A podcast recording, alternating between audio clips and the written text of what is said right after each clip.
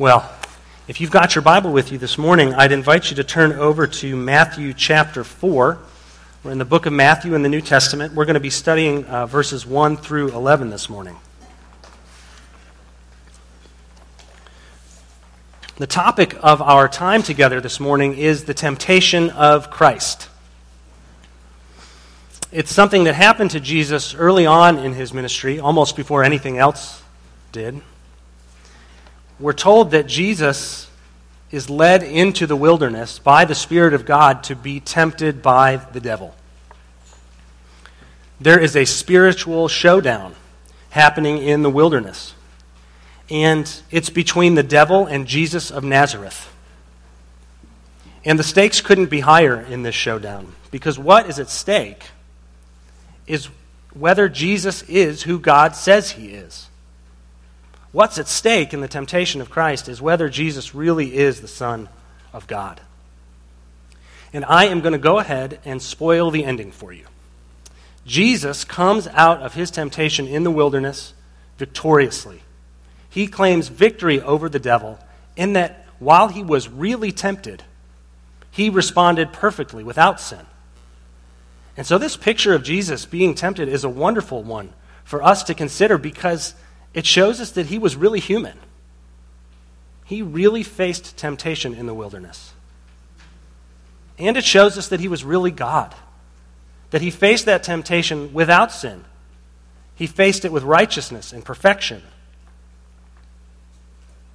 And what I hope to show you this morning as we study this text together is that when Jesus defeated the devil, he asserted his position as the true and perfect Son of God. Now, I think it's also important to mention that this isn't the first battle that the devil has fought in the wilderness.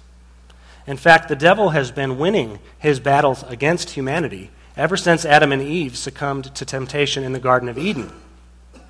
And time and time again, the stories of the Old Testament show us that the devil is winning, that people are falling to their temptation, that they're rebelling against God, that they're turning their back on him. And it really is the stories of the Old Testament that help us to see this story of Jesus' temptation more beautifully. It helps us see our need for Jesus more clearly. And so this morning, one of our goals is to connect the stories of the Old Testament to the stories of the New Testament. I wonder if that's something that is ever hard for you to do, or confusing, or maybe you feel like the Bible is actually two different stories. Well, this morning our goal is to see that the Bible is really one story. Our goal is to see how Israel, during the story of the Exodus that we've been studying for the last six months, how that story, how their failures during their forty years in the wilderness help us appreciate more clearly Jesus' victory during his forty days in the wilderness. What we want to see is that whereas Israel failed as God's children, Jesus proved himself to be the true and perfect Son of God. And this should matter a lot to us, friends. Because when he does, when Jesus proves himself as the true and perfect Son of God, he buys us the right to be called children of God. And so our goal this morning is to connect this story in the Old Testament of Israel in the wilderness to the story of the temptation of Christ in the wilderness. And I hope to show you that where Israel failed as sons of God, Jesus proves victorious, demonstrating himself to be the true and perfect Son of God, and because of that, we can become children of God. To do that, we're going to take three steps this morning. The first is that we're going to look at the test that Jesus faces in the wilderness. There are three of them. We're going to look at them one at a time, and we're going to compare how the tests that Jesus faces are similar to the ones that Israel faced during their wilderness time. And each time we're going to see that Jesus succeeds where Israel failed. Then we're going to look more closely at the responses that Jesus gives to the devil, each time quoting from Scripture. And we're going to see how those prove him to be the Son of God. And then finally, we're going to look at the result. We're going to look at what happens when Jesus proves himself to be the Son of God, namely, that we become children of God. We're going to look at the test, the response, and the result. If you have found Matthew chapter four, would you stand in honor of God's word while I read from, for us from verses one through eleven?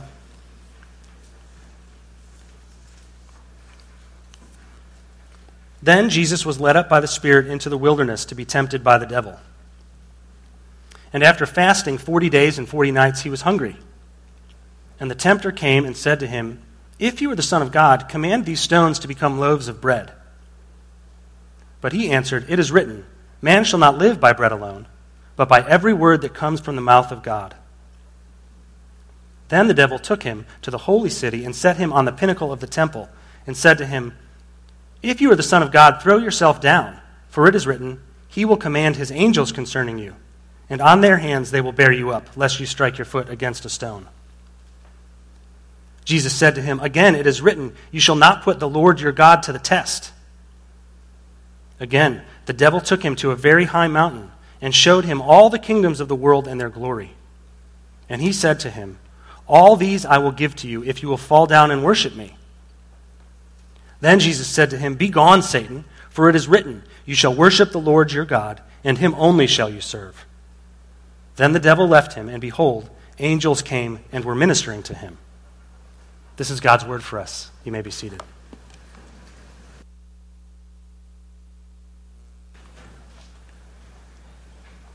So there are three tests that Jesus faces in the wilderness, and they each follow the same pattern. The devil throws an accusation or a question to Jesus, and Jesus rejects that temptation by responding with Scripture. And one of the most important things that we actually need to see right off the bat is that all three of Jesus' responses come from the same passage of Scripture in the Old Testament. They all come from the same passage in Deuteronomy chapter six to chapter eight, which, by the way, I think just as a side note, might be worth reading today, since it's the thing that the Lord had in his mind when he faced his temptation. But the thing that that helps us see when we dig a little bit deeper into the what was going on in Deuteronomy, Deuteronomy chapter six through eight are the connections between Israel and what's going on here in Jesus' temptation. In this section of Deuteronomy, Moses is giving Israel a sermon. God's people, Israel, have made it through the forty years of the wilderness. They're on the banks of the Jordan River, about to cross into the promised land, and Moses speaks to them. He says, "Don't forget the lessons that we learned in the wilderness. Don't forget what God taught us in the wilderness." And so I think what we're seeing is that Jesus is calling to mind the lessons that Israel had to learn as he faces his temptation. And so that's going to provide some important context for us as we start to understand what is going on in each of these tests that he faces. The first test starts in verse three. It's important to see that Jesus had been fasting for forty days, and he was hungry. The tempter came and said to him, "If you are the Son of God, command these stones to become loaves of bread." But he answered, quoting from Deuteronomy chapter eight, "It is written, 'Man shall not live by bread alone, but by every word that comes from the mouth of God.'" So what is going on in this first test that Jesus faces? Really, what's wrong with him turning s- stones into bread? I mean, he is the Lord. He created everything in the world. That would have been nothing for him. And like in a few verses in the same book, he basically does the same miracle. He feeds thousands of people with just a few loaves of bread. So I don't think it was the miracle that was the problem. I think we need to understand what was really going on with this temptation. Why was this a temptation for Jesus? And to get at that, we need to look at his answer. We need to understand what did Israel have to learn. Now, the section of Deuteronomy that Jesus is quoting here, "Man does not live by bread alone," is referencing the time in Israel's history when they were in the wilderness and fed by manna from heaven. See, when Israel went into the wilderness, they didn't have any food to eat. And like Jesus, they were hungry. And they cried out to their God, saying, "Why did you take us out of slavery? We had food to eat there. It would have been better that we had died in Egypt, in slavery. At least we would have been full." And God, in his great mercy and provision for them, provides food in the form of bread from heaven. Each morning, for forty years, he rained down bread so that each morning they could get up and be fed. And the Bible tells us that everyone was satisfied. No one went hungry. And so the story of the manna is a story of wonderful provision of God. But it's also a story about Israel and about what they had to learn. Because along with the provision of manna from heaven, God gave them instructions. He said, each day you're going to go out and collect enough for today. And on the day before the Sabbath, you're going to collect two days, so you don't have to go out and gather bread on the Sabbath. And he said, don't keep any for tomorrow, or it'll spoil. He was trying to show them that each day they had to turn to their God for their daily bread. They couldn't rely on themselves. And of course, Israel got that wrong. They went out and they collected food and they kept it for the next day. And just like God told them, it spoiled. They didn't believe that every day God was going to rain down bread. They didn't believe that the next day, that tomorrow, God would be the same that he was today. And Moses tells us in Deuteronomy eight the problem that Israel faced there. He said, "Beware, lest you say in your heart, 'My power and the might of my hand have gotten me this wealth.'" In other words, it was a problem of self-reliance, of not turning to God in trust, and Israel got it wrong. But Jesus got it right. The devil here is tempting Jesus to provide for himself. You see, both Israel and Jesus needed to get bread. They were both hungry. And whereas Israel turned to their own strength, Jesus says, man does not live on bread alone, but on every word that comes from God. He says, my Father has already given me everything I need. I choose dependence. I don't choose self-reliance. The first test that Jesus faced was about self-reliance. And he got right what Israel got wrong. The second test that Jesus faces comes in verse five. It says, "Then the devil took him to the holy city, Jerusalem, and set him on the top of the temple and said to him, 'If you are the Son of God, throw yourself down.'" In other words, jump off the top of the temple. And then the devil quotes Psalm ninety-one here. He hijacks the word of God. And he says, "He will command his angels concerning you. On their hands they will bear you up, lest you strike your foot against a stone." In other words, you're God. Jump off. You'll be fine. The Bible even says so. Jesus said to him, "Again, it is written, you shall not put the Lord your God to the test." Now, again, I think we have to ask what's going on here. What's wrong with Jesus jumping off the top of the temple? Because actually, the devil was right. If Jesus had jumped off the temple, he would have been fine. He would have been saved. So what was wrong with him doing it right then and there, just to show the devil who was who? Well, again, I think it gets to Jesus' answer to help us see what the temptation Jesus was facing here. This verse that he's quoting from Deuteronomy chapter six is referring to the story of Meribah. It's a story uh, that we've actually referenced a couple of times here at Trinity in the last few weeks. It's told in Exodus chapter seventeen. Instead of being hungry this time, Israel is thirsty. And they are in the desert, and they have nothing to drink, and they are dying of thirst. And they turn to God, and they grumble against him, and they say, "Why did you bring us out of Egypt to die? It would have been better that we had died as slaves." And God, in another show of miraculous grace and provision, provides for them. Instead of providing manna from heaven, he provides water from a rock, and he satisfies their thirst. But the problem, the problem with Meribah was that the people didn't trust their God. And in fact, they put him to the test. They said, "Is the Lord really with us?" They said to God, "If you are really with us, you would show me right now by giving me water." In other words, they expected God to come to them on their terms and in their time. And that's the same thing that Jesus is facing here. The problem is that Jesus doesn't need to prove that he's the Son of God to the devil. He doesn't need to prove that God's word is true. He already knows it. He doesn't need to insist that God prove who he is, because he already trusts that God who is who he is. There's a confidence and trust that Jesus is displaying here, instead of putting God to the test on his terms. And so again, we see that Jesus gets right what Israel got wrong. He chooses trust instead of putting God to the test. The third test comes in verse seven. Excuse me, verse eight. This time the devil took him up to a high mountain and showed him all the kingdoms of the world and their glory. And he said to him, "All these I will give to you if you will fall down and worship me." Then Jesus said to him, "Begone, Satan, for it is written, 'You shall worship the Lord your God, and him only shall you serve.'"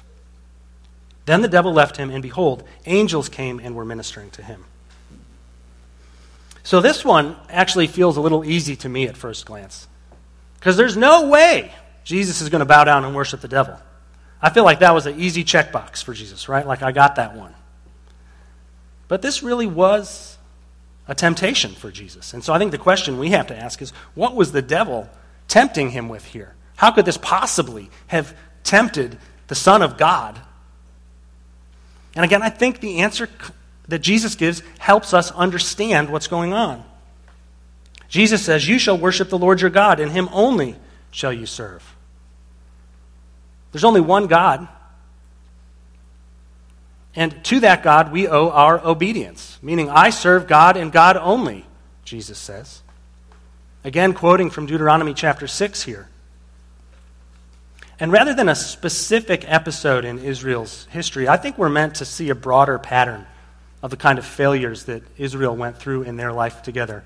These, of course, weren't just limited to the wilderness. Israel, time and time again, generation after generation, did what was right in their own eyes. They sought their own comfort and their own self-advancement at the cost of following the laws that God had set out for them. And in many cases, they turned their back on God and worshiped other gods.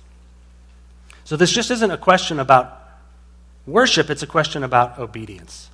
And I think that's the key to understanding what the devil is tempting Jesus with. It's a question of obedience.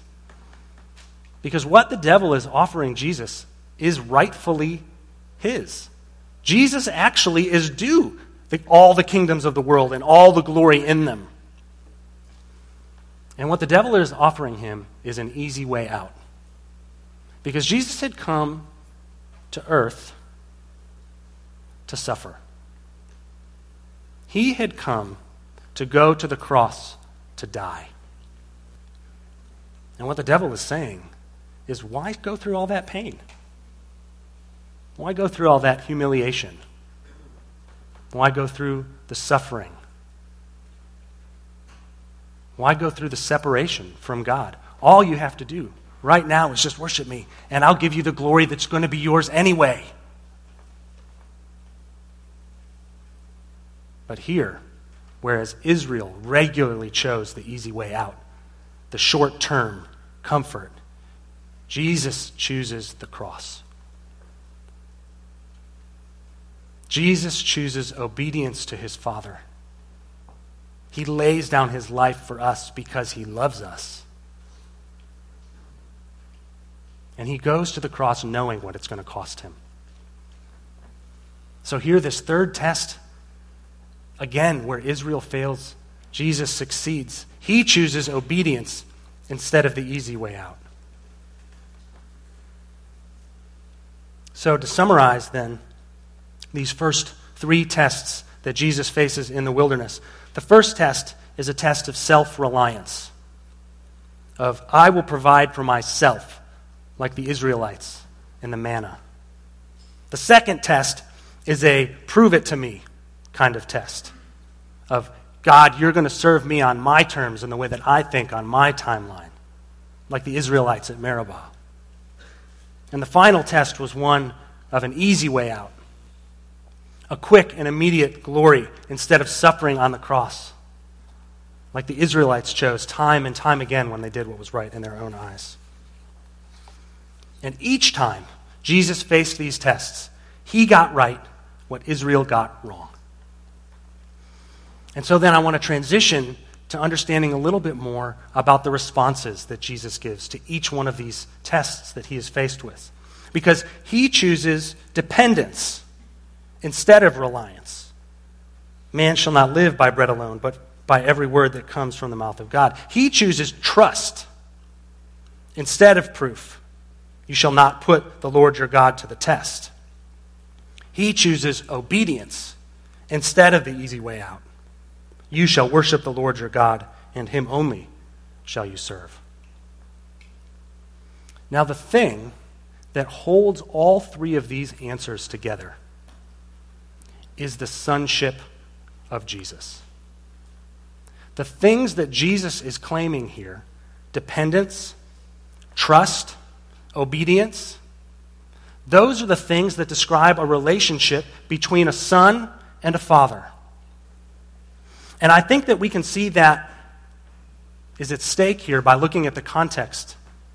Because if you go just a few verses before into chapter three of Matthew, we enter the baptism of Jesus. Jesus. Jesus goes to be baptized by John the Baptist. And as he's being baptized, the heavens open, and God makes a proclamation as the Spirit descends on him. God says, "This is my beloved Son, in whom I am well pleased." God declares Jesus to be the Son of God. And the very next thing that happens is he goes into the wilderness, and the devil says to him, "If you are the Son of God." He says it twice, actually.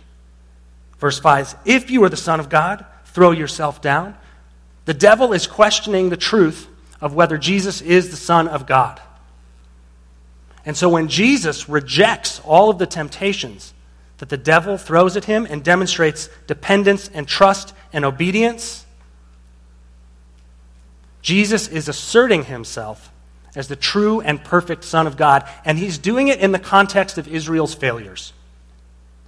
Because Israel had also been called to a special relationship with God.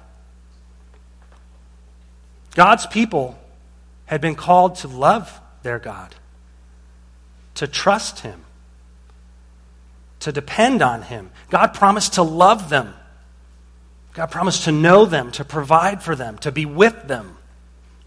In fact, in the Old Testament, Israel is referred to as God's son. And so what we see is that where Israel failed in their relationship to God as his children, Jesus proves victorious, asserting himself as the true and perfect Son of God. Jesus succeeds where Israel fails. But friends, he also succeeds where we fail. I think one of the challenges about this passage is that it's a little bit hard to find ourselves in it. It's a little bit hard to wonder if we could be tempted in the same way Jesus was, because I can't turn stones into bread. And if I jump off the top of the temple, I will die. And I am not due the glory of all the kingdoms of all the world. So I think you should rightly ask, what does this temptation have to do with me? And that again is why understanding it in the context of what happened to Israel is so helpful. Because we can start to understand that there are principles behind the temptation of Christ that do apply to us, the same things that we face. And I think one of the most helpful frameworks that emerges from this text is that we can start to see our sin as a rejection of a father-child relationship with God. We can start to see our sin as treating God not as our father, but as something else. Now, there may be many things that are coming to your mind about how you might be prone to do that. What I'd like to do is give you a few examples that I think come out from this text particularly clearly about ways that we are tempted to reject God as our Father. The first one is that we can reject dependence on God and choose self-reliance, just like the Israelites did with the manna. And so I think the question we need to be asking ourselves is, who do you turn to for your daily bread? Do you feel like the money you have is ultimately your own? Do you feel anxious when you don't have enough of it? Do you feel like it's hard to give the money away because there just isn't a good time right now, there isn't enough? Do you feel like maybe if I just had a little bit more money, then I'd have a little bit of breathing room? I think a question we need to ask ourselves is, is our anxiety directly correlated to the amount of money that we have in our bank account? And if it is, then I think we are treating God more like a landlord than a father. Because we kind of think God's sort of in charge of everything. But really, if we want to get something done, we know we're going to have to do it ourselves, don't we? We know that if we want to have it done right, then we're going to have to do it. That it really depends on us. We don't treat God in those moments like a father who loves to give us good things. We don't treat God like a father who would never hold anything back from his children. Friends, I think we are prone to reject dependence on God and instead to choose a self-reliant attitude with our money. We need to be careful about that. The second way I think that we can reject God as our Father is by rejecting trusting him and demanding that God prove himself to us. I think this one comes out when the going gets tough. I think when we are struggling with sin or suffering, that it becomes very easy to put God to the test. When you are struggling with that same sin pattern over and over and over again, and you just feel like you can't get any freedom, and you feel like you've tried everything, it's very easy to turn and say to God, God, if you really loved me, you wouldn't leave me this way. God, if you really loved me, you would rescue me from this right now. In the same way, when we're suffering, it's so easy to turn to God and say, God, if you really loved me, you wouldn't let me suffer like this. If you really loved me, you would come down and rescue me from this suffering. How could you possibly let me go through this? Friends, no matter how easy and common that attitude is, I think we need to see it as what it is, which is rejecting a relationship with God as our Father and instead treating him much more like an irritating sibling, treating him as only good for what he can give to us, that he's only worth engaging with when we need something from him, that he really just gets in our way most of the time. Friends, I think we can fall victim to the same things that the Israelites did at Meribah. We can put our God to the test and in so doing reject him as our Father. The third way that I think this text shows us prone to rejecting our Father is by rejecting obedience and seeking our own way, like Israel did time and time again. Dietrich Bonhoeffer, a pastor during World War Two, famously wrote, "When Christ calls a man, he bids him come and die." In other words, if you are to follow Jesus, it will cost you everything. It will cost you your life. It will cost you all of your life. There isn't some part of you that still belongs to you. There isn't some part of you that you can sort of wall off and say, that part doesn't belong to God. I think sometimes the things that God calls us to may seem like too much. I wonder if you've ever felt called to sacrifice something that just felt too hard. One of the things that comes to mind as an example might be sexual faithfulness. Do you feel like it's really too much to ask? to be in a sexually monogamous relationship your whole life?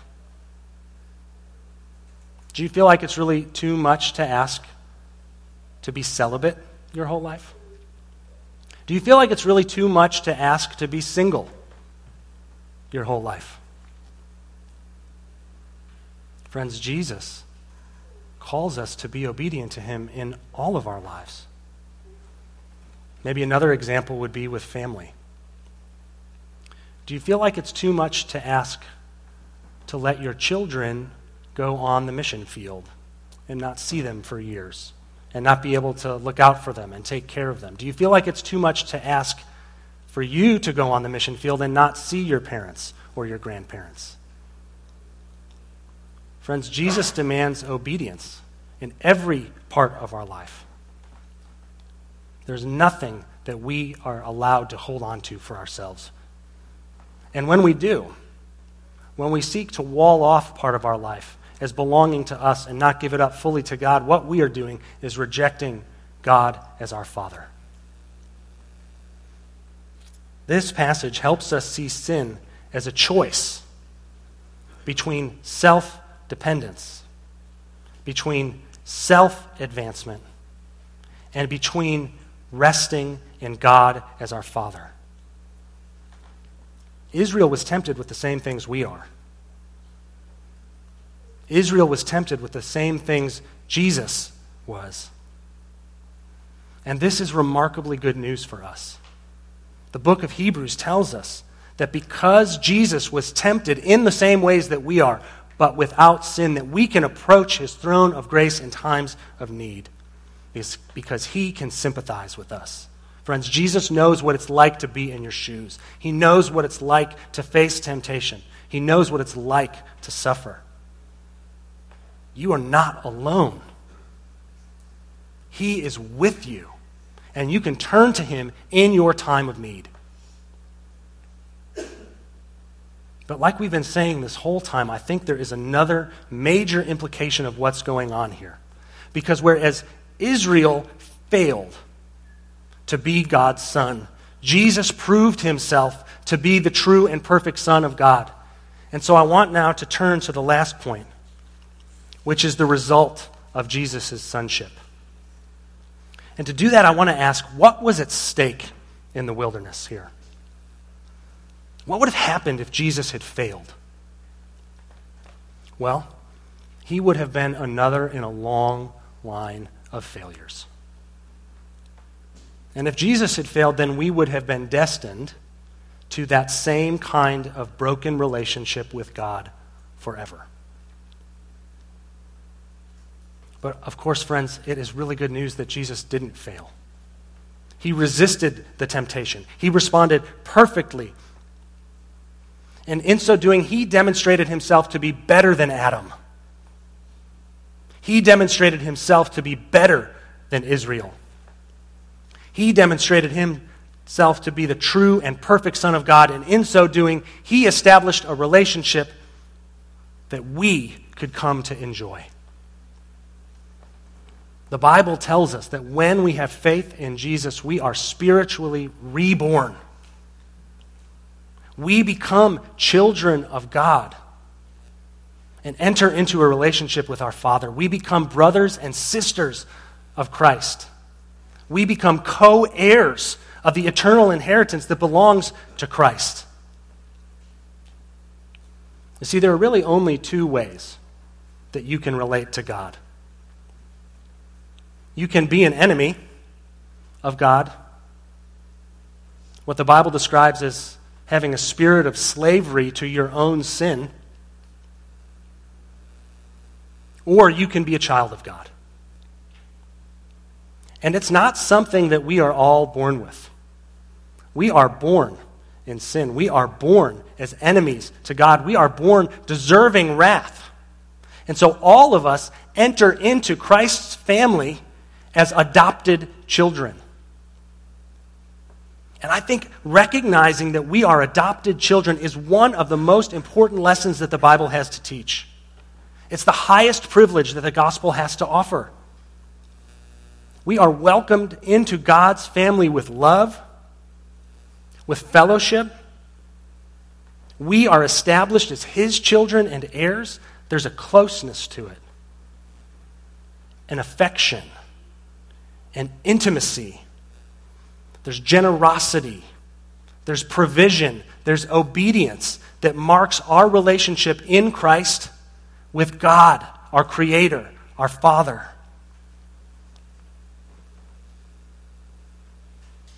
Friends, Israel failed to see their God as their Father. They rejected that relationship and they were punished for it.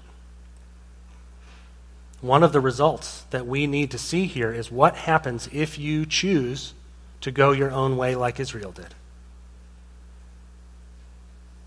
Israel deserved wrath, and they were punished. They received condemnation for their rejection of God as their Father. And friends, we do too. The Bible tells us that all of us fall short of the glory of God. All of us are sinners, and in that we deserve wrath. And that wrath takes the form of eternal separation from God. But, but, in Christ, we become his children. The Bible tells us that to all who received Christ, he gives the right to become children of God. I'd like to just read to you from Galatians chapter four, one of the most important passages on adoption. This is verse three. In the same way, we also, when we were children, were enslaved to the elementary principles of the world. But when the fullness of time had come, God sent forth his Son, born of woman, born under the law, to redeem those who were under the law so that we might receive adoption as sons.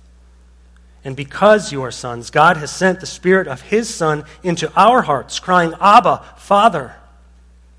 So you are no longer a slave, but a son, and if a son, then an heir through God. God made us to be in a relationship with him. God made us to be his children. And the effects of sin in this world, the effects of our sin, are to separate us from that relationship. But through Christ, through his death and resurrection, as the perfect Son of God, he buys for us the right to be called children of God. And so this morning, friends, if you are not yet a follower of Christ, I urge you to consider carefully who will be your Savior if not Christ. I urge you to consider that you were made for this relationship with God, and that to have it, to have this perfect relationship with God, all you need to do is repent and believe. Repent of your sin. Repent of the rejection of your Father in heaven and turn to him. Believe in the promises of Jesus, and the sonship that we have described today will be yours. But I also want to talk to those of us who are already children of God, who already claim the promises of God to be true. And what I would say to you, friends, is don't fall back into a spirit of slavery. It is so easy to live like we aren't children of God. It is so easy to think we have to be self-reliant. It is so easy to put God to the test. It is so easy to put our faith in something else. And we don't have to, because we are precious children of God. God knows you. He knows what you have done. He knows all the brokenness and the pain that you are feeling. He came specifically to put an end to it. He sent his Son to die so that you could be a son or daughter of God. And he tells us in Galatians chapter five, it is for freedom that Christ has set us free. Do not, therefore, fall back into a yoke of slavery. Live like you are a son or a daughter of God. Now, friends, I'd like to end just with this last verse from Second Thessalonians as a blessing for us. Now, may our Lord Jesus Christ himself, and God our Father, who loved us and gave us eternal comfort and good hope through grace, comfort your hearts and establish them and every good work and word. Amen. Will you pray with me? Father, help us, we pray. Give us faith to believe the promises of your word. Give us faith to believe that in Christ we really are children of God. Give us faith to trust you as a good and loving Father who delights to give his children good gifts. Give us faith to obey you, Father. Help us to find joy in our obedience. Help us not to fall back into a spirit of slavery, Father. We cannot do it by ourselves. We need your Son. We need your Spirit. Thank you that you don't leave us to ourselves. Thank you that you hold us fast. It's in your name we pray. Amen.